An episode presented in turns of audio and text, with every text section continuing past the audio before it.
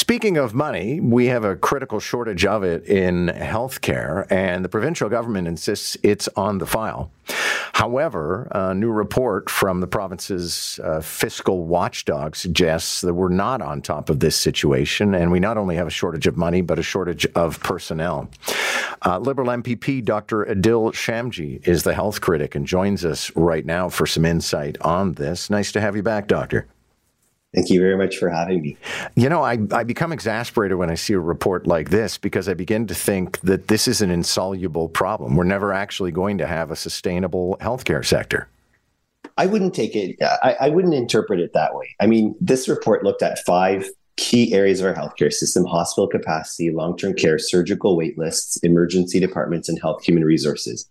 It certainly illustrated that our health healthcare system is under tremendous strain.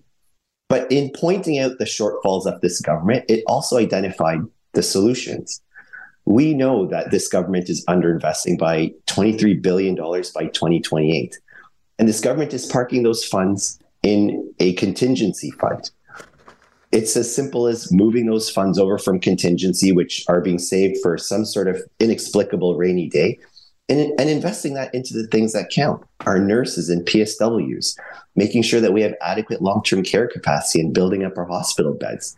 The solutions are there. We just have to use the money that we have and that we're gaining even more of through the federal health transfers and just make sure that they're put in the right places with some of the right safeguards. I certainly would not lose hope. Okay, so I mean, what you're asserting is this is deliberate underfunding.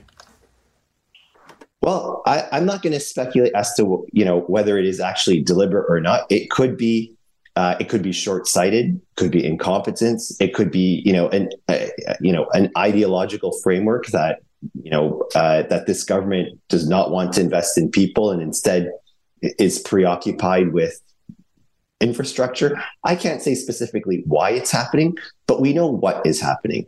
This government, this this healthcare system is not being prioritized. It continues to function under immense strain, but on the shoulders of healthcare workers who are going to extreme lengths to keep it functioning.